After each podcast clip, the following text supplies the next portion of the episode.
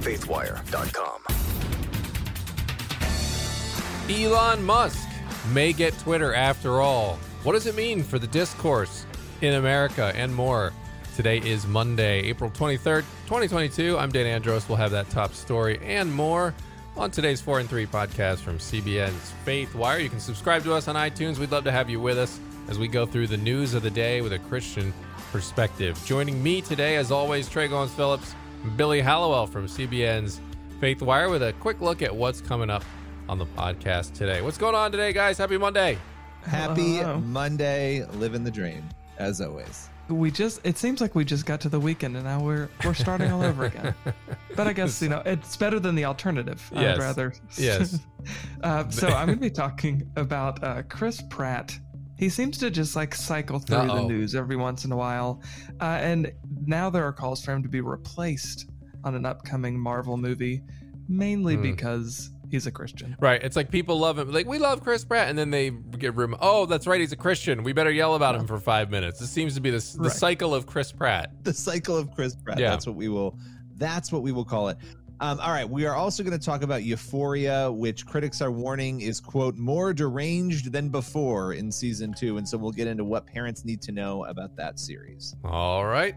Looking forward to those stories. We're going to start here with uh, Elon Musk's attempt to buy Twitter, which has been all the talk on social media, people wondering if it's just a ruse or what's going to happen. But Twitter is said to now be nearing a deal to actually sell itself to Elon Musk. This is according to the New York Times and other outlets. And this is not just less than two weeks after Musk had kind of offered to just buy the country in a deal that was valued at more than forty-one billion dollars. There were some concerns people were bringing up that could he actually raise this money or not, and it became clear that he had lined up forty-six point five billion dollars in financing to acquire the company, and now the reports are that a deal is imminent after we heard those news, and so they said it could be finalized as soon as today. That's according to the Wall Street Journal. Twitter has not publicly spoken about those uh, reports as of this, this taping of this podcast today, but Twitter's board, they were busy over the weekend. They met yesterday to take a look at the offer from Musk, and it's currently at about fifty-four dollars and twenty cents per share. And this is according to sources about the deal, and that would put it way above uh, market value for the company. And so any sane businessman or woman would certainly give it a look, and that seems to be what Twitter executives are doing right now. The potential sale agreement caps off a crazy news cycle that began just, just a few weeks ago, less than a month ago, when reports were leaked out that all of a sudden Elon Musk was the biggest shareholder of Twitter with nine percent stake in the company. And he was tweeting and um, causing lots of, uh, causing a big stir about all the things wrong with Twitter and how he would want to see things change and, um, you know, all of that. And so he was creating this firestorm. It was it was a cycle that was just repeating and going around. And now it's come to this, where they're actually looking like they might sell to Elon Musk. And the interesting thing, guys, is the reaction is there's kind of this ironic concern. You see this line being parroted a lot. It's the concern of a, quote, billionaire owning one of the world's most influential social media platforms. But the tone was much different in twenty thirteen when Jeff Bezos bought the Washington Post for two hundred fifty million dollars of his own dollars. Most of the headlines back then were sort of benign. They centered around Bezos being a, quote, proven technology genius, end quote. Carl Bernstein, who, of course, claimed fame with the Watergate scandal reporting that brought down President Nixon back in the seventies, Um, he said, quote, Jeff Bezos seems to me exactly the kind of inventive and innovative choice needed to bring about a recommitment to great journalism. Uh, then there were anonymous sources that spoke out at the time saying at this stage, people are pretty optimistic, but no one really knows that much about why he's doing this. That, that anonymous source went on to say, we hope he is civic-minded and will give us the resources to perform our democratic role, but that is a starry-eyed vision, and he could equally be buying the paper as a vanity project. We just don't know. So that was about as sharp a criticism as you got it back in twenty thirteen when one billionaire bought a massive newspaper. And now that Musk is doing it, there's all these criticisms out there about, oh, we can't have billionaires just trolling and buying all of these social media outlets. But the only thing we do know about his motive, guys, is that he's complained that there's not enough free speech on these social media platforms. He complains about these people being deplatformed. He's joked in his own tweets about Uh, when he made fun of, uh, it's a kind of an X-rated tweet, so I'm not going to say what he said. He, over the weekend, was joking about um, Bill Gates and how he shorted Tesla. Is he really for climate change? He still had a short on Tesla, and he wrote, the shadow ban now is, yeah, because he basically said he was, it's a joke about being pregnant, um, and it's like men can get pregnant, kind of that, that sort of thinking. And he wrote, Elon did, shadow ban council reviewing the tweet. So he's making fun of the shadow ban council. So that's all we know of Elon. You know, take it for what it is, but the motive that we can see is that he cares about free speech and people being allowed to share their thoughts on it. And so why would people be so afraid of that? So there you have it, guys. That is the saga right now where it stands with Elon Musk trying to buy Twitter. And why does it matter? Well, I mean, I think, I mean, there's been a chill on free speech. I think people are very concerned when everything from the fact checkers to the social media gatekeepers, to the algorithms, to the power players in charge. Most of them seem to have a far left progressive bent, and it's always accidentally or not accidentally that it's conservatives and Christians being banned. And so it matters because as one side is increasingly getting shut out of the debate, this could be kind of a reversal of that. Could it really be worse than what it's been? And I think that's what we've been saying about this. I think the people, what's so interesting is to watch people say they're going to quit. You know, we're going to quit yeah. Twitter if he buys it. It's like, well, I don't understand how it affects you to that visceral level that you have to quit and walk away right. from the social platform. And and if it hasn't annoyed you enough to do that already with the crazy stuff that's happened, I, I'm questioning what's really going on in your mind. Well, there's concern. There's concern that there that he's not going to regulate. People want problematic, and putting this in quotes, speech regulated. They don't want terrorists to be able to come on and say things. They don't want, you know, these now there's a way to to restrict those things and not allow them while also allowing free speech, it would seem. Yeah, it's a it just seems to me a, a bizarre case that everybody's getting angry and up in arms about a a really rich person buying Twitter. It's like, all of these companies are owned and founded and traded by really rich people. It just happens that you don't like the political opinions of this really rich person. Uh, so I think that more often than not, that's what we're actually talking about is you don't like his perspective. You don't have any issue with the fact that he's a billionaire. You only start to have an issue with a person being really wealthy when their opinion is uh, different than your own. That's like perf- a perfect example, Dan, that you gave, which is Jeff Bezos, and nobody really cared at all uh, because he's more leftist. So nobody really cared about the financial aspect of it. But then when when Elon Musk, and he's you know claiming to be pro free speech, comes in, uh, now the target is he's too wealthy, and really wealthy people shouldn't be buying this and trading this. That's what's wrong. Yeah, no, one hundred percent. And um, it, it is... It's comical because it's so evident, and it's not even like Elon Musk is some right-wing, you know, firebrand. The guy yeah, no. barely speaks a couple of right-leaning views, and it's suddenly we've got to shut him down. Joe Rogan, same thing. That guy's not a right-wing dude. He's not conservative right. by any stretch of the imagination, but, I mean, you can't even partially agree with uh, conservatives these days without the calls for you to be shut down, so. Yeah. Absolutely. All right. Well, story number two. So critics are calling on Marvel, uh, which is owned by Disney. The Mar- well, not Marvel, but Marvel Cinematic Universe is owned by Disney. Uh, they are calling on uh, Disney Marvel to replace Chris Pratt, uh, apparently over his Christian faith, uh, though they're not coming out and just you know saying that directly. So we'll get into the details here. So uh, the criticism of Pratt has continued uh, over the last few years. Like we were saying at the start of the podcast, it seems to be on and off, and it just cycles through.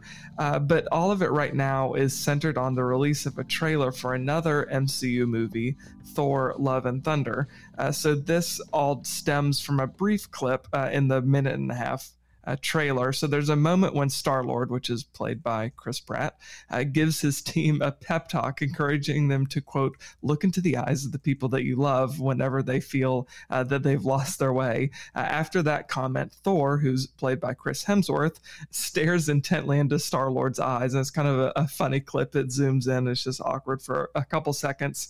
Uh, and then Star-Lord's like, not me. Uh, so that clip prompted many on social media uh, to recall that Star-Lord, whose character's name is Peter Quill, again played by Pratt, uh, was depicted as bisexual in a twenty twenty installment of the Guardians of the Galaxy comic book. Uh, so everything that came after that, though, has been completely based on speculation, all seemingly stemming from the fact that Chris Pratt is a Christian. And now, like I said, there are calls for him to be pulled from M C U movies because uh, people are saying that uh, Chris Pratt, in their minds, would never, ever, ever uh, be okay with being in a movie uh, that had a bisexual character or an L G B T Q character in any way uh, because of his perceived views of sexuality, which he has never, ever addressed. Uh, so in twenty nineteen, Uh, Ellen Page, who's now transgender and identifies as a male and goes by the name Elliot, uh, condemned Pratt for attending Zoe Church in Los Angeles. Uh, the church's lead pastor, uh, Chad Veach, teaches a biblical view of sexuality. Uh, and as a result, Page sought to sideline Pratt, to cancel Pratt uh, for going to worship services as, at what she called an infam- infamously anti-L G B T Q uh, church. Uh, at the time, Pratt just replied and said, I go to a church that opens their doors to absolutely everyone. He did not address his personal views of sexuality. He d- has never even actually addressed his political views, though everybody assumes he's conservative because he's Christian, and everybody assumes he's uh, vociferously condemned, uh, would vociferously condemn anybody who's gay uh, because he is a Christian, though he's never once talked about that either. Uh, so the condemnation of Pratt seems entirely based on conjecture uh, for simply no other reason than the fact, apparently, uh, that he's a Christian and has talked about being a Christian and, and going to church, has been open about his conversion to Christianity. So because of that, everything else has just been assumptions made about him. So this issue, like we said, rears its head every once in a while. I think why it matters, guys, is because, uh, like I said, the only apparent reason for the condemnation of Pratt is solely because he's a Christian. That's mm-hmm. the real issue here. It's not that he, you know, is is not the best actor or is a good actor. Uh, it has nothing to do with his craft. All of it is because he's a Christian. Uh, so, you know, no one actually knows his views on any of these issues. Yeah. Even if he is conservative, there's nothing wrong with that. But no one even knows if he's conservative, uh, yet people drag his name through the mud, uh, again, only because he's a Christian, which I think really says more about the culture that we've created than it does about Chris Pratt. Yeah. And, and again, it's this instinct to just want to shut down anyone who remotely disagrees with one particular line of thinking. This is what fascinates me about the debate today is we can talk about all the differences we have, but it is very clear that one side is more willing to pursue a path of shutting down the other side and trying to discredit and say their misinformation, their hate, shut it down. That seems to be the one, a problem more apparent on one side than the other. Yeah. And this is just another example of that. I mean, you can't, like you said, there's no, I mean, first of all, even if he was any of those things that they're worried about, that's not a grounds for canceling or being shunned from society. But even just the insinuation that, well, he might have some views that disagree with mine, therefore, we need to get him out of Marvel. Like, what, what? I mean, that just... But I feel like... Sorry to interrupt, but I feel oh, like right. you're being too kind when you said that he he might have views. They're not saying that he might have views. They're saying he does have views. Because yeah. he's a Christian, they know that he is a bigot, and they know that right. he's homophobic yeah, yeah. Uh, and all that stuff. And it's like, like you said, there would be nothing wrong with him having a traditional view of marriage or being conservative, but they just assume completely without any sort of fact or proof. Yeah. No, one hundred percent. But it's, it's not just that. They don't... They don't... They don't only assume, they they also say this is not allowed to be here. And this goes right. into the broader problem of if people believe these, we're liberal and we embrace, we're progressive, we embrace everyone unless you disagree with us. And that is a very toxic political position to have. Doesn't matter if you're on the left or the right, it does seem to be infecting you know, it's it's a very large virus on one side. It's a small virus on the other, but it's a very big one. And it's becoming increasingly problematic because they own everything. When you own yeah. all the information channels, and that's how you're going to approach everything, you're essentially preventing people from having any other view whatsoever. It's it's nineteen eighty-four on steroids now. Mm. It really is. Yeah. No, one hundred percent. I mean, and you look at, it's just such a common pattern. It's, if you're, you know, hate groups, the Southern Poverty Law Center labels hate groups. They just lump, they'll put in all these really extreme groups that are actually hate groups. And then they just lump in a Christian group in there, like, you know, Family Research Council, they're a hate group. Uh, why? Well, because they're anti-L G B T. And so then that defines you as a hate group, which kind of lumps all of Christianity into a hate group if you count disagreeing with, you know, same-sex marriage as hate. Well, then you get lumped in with a hate group. And you look at climate deniers. If anybody dares question the current scientific narrative going on about the temperature on the earth, or what is it do, you know, what is actually happening in the globe when it comes to climate change, how worried about it should we be? If you go against their line, you're a climate denier, which obviously has uh, echoes of being a Holocaust denier, like these putting these horrible things on you. And so it's that over and over and over again. And it's, um, like you said, it's, it's definitely more prevalent on one side than the other. So. All right. Well, that brings us to our last story. And this one is also disturbing. It's about the H B O show Euphoria. And there's a media watchdog warning parents that there's a ramping up of pervasive sex and inappropriate content in the show. And what's so crazy is that this is a show that in season one, when it came out in twenty nineteen, it was already, people were already warning parents about it. But season two, which premiered this past January, is apparently even worse. Now, the Parents Television and Media Council is a nonpartisan advocacy group, and their whole job is to basically protect kids and families from violence and sex and profanity in media. They have been sounding the alarm on this, and they've done some assessments of each episode of season two of Euphoria. And some of the things that they found are, let's just say, dark, and much darker than the first season. And I'm going to sort of lead here with the why it matters before we even get into what they found. It matters because this is a show, it's about high school kids, right? It's about young people. And so the assumption is that young people are being targeted in some way, right? That's the audience who watches shows. And, and this is something that the head of the Parents Television Council, Tim Winter, said. He's like, look, who watches shows about high school kids? High school kids do, right? So it matters because young people are being targeted. But apparently, and this is just a quote, they said, quote, when the dark, depraved, degenerate, and nihilistic program Euphoria first premiered, its creator proudly proclaimed that there are going to be parents who are going to totally freak out, basically. And there's an expletive in there. Uh, but basically, this was something they were attempting to do. They were attempting to shock children and to shock young people and to be edgy. And the reason this matters is because the Parents Television Council believes that this is a series that actually poses, quote, an imminent threat to the health and well-being of children. In just the first few episodes of season two, the first few months of season two, they tracked a number of things from language down to nudity. They found thirteen instances of sex being shown with nudity, twenty-one instances of male nudity, and nineteen moments of female nudity. Uh, there have apparently been twenty-six instances of illegal drug use and six hundred thirty-two times that the F word has been used, among mm-hmm. other curse words that they track. And so it's an incredibly explicit show. I won't even go on the show here. I won't even go on about what they actually show because there's very specific and graphic things that are shown in this. But the point is that Tim Winter, the head of the P T C, um, he basically said that that he finds it strange. You know, Hollywood's coming off of this time where women were being sexualized, and now there's more scenes of men naked in this in this show, right? And so he's kind of looking at this and saying, why in the world would you remedy women being sexualized by starting to sexualize men? Why would that be your solution to the problem instead of just not sexualizing anybody, which would be the appropriate thing to do? And so he talked about, though, and I think this is another extension of the why it matters, right now there's so many streamers, there's so many channels competing that there is a race to the bottom that is really ramped up with content providers trying to kind of rise above, above the clatter by giving more shocking content. And so that's what we're watching unfold right here, right now with this show Euphoria. And they've got um, a a bunch of content on their site to sort of educate parents. Again, an episodic breakdown of what is in each episode of the show.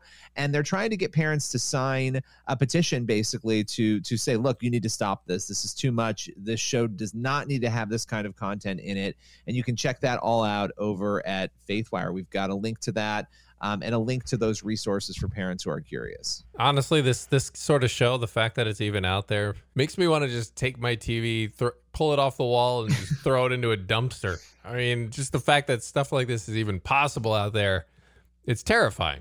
It really is. Yeah, I th- I think it's frustrating that, that, that it seems like there are like ten fires, maybe ten is probably like not not as there needs to be more. It's, yeah. It's more than ten, but it seems like there are, at least for the sake of the example, it's like there are ten fires going on at one time. And as particularly if you, I don't have kids yet, but if you have kids, mm. like you're th- like you, the two of you do, obviously, and you're thinking, okay, which which fire do I put out first? The social media fire, the who are they talking to at school fire, yeah. the Disney fire, or or the or the Euphoria fire. So it's like, what you know, what am I supposed to focus on? So I think, Dan, probably the moral of the story is throwing the T V out the window is probably not it's, a bad idea. It's probably not. You know what? You know what ends up actually being crazy is that I, um, uh, I'll end up paying more. For example, I'm a big Boston Celtics fan. They're having a great run right now, and so what I've done is, and then, but you can't watch the games because first of all, they start so many of them so late. So my boys like basketball, and so we're trying to watch them, but. It starts getting late. They have to go to bed, and they get mad because they got to turn. We got to turn off the game. They can't stay up till eleven o'clock or whatever time it's going on till. Um, but the ads are so obnoxious. I mean, it's always the most violent movie trailer or highly sexualized stuff in the commercials, and so I can't. You know, we've trained our kids like, oh, guys, here's a. You got to turn your eyes away. So they're pretty good about it, but you know, they're not always going to turn away. But um, it's just ridiculous. So what I've done is I've just bought the League Pass thing. For you know, a hundred bucks or whatever it was, and I and then I can just watch the games on. I wait until they've gone for a while, and then I just fast forward through all the commercials. So, I mean, I'm glad that technology exists so that we can it can be slightly less insufferable. But it it's amazing to me the level the, the, what those ads are. I mean, it's like they're not even trying to go for families anymore. They're just like, ah, forget that. So, craziness out there. You're right. Lots of fires. Yeah. No, it's bad. It's bad. It yeah. is bad. And I. And it's not just the T V, though. You got to throw out the tablet. You got to throw out the phone. yeah, and yeah. The, the connection that we have to all this stuff is pervasive. It is. All right. That is all the time we have for today's podcast. As always, head on over to C B N news dot com and faithwire dot com for more news from a Christian perspective.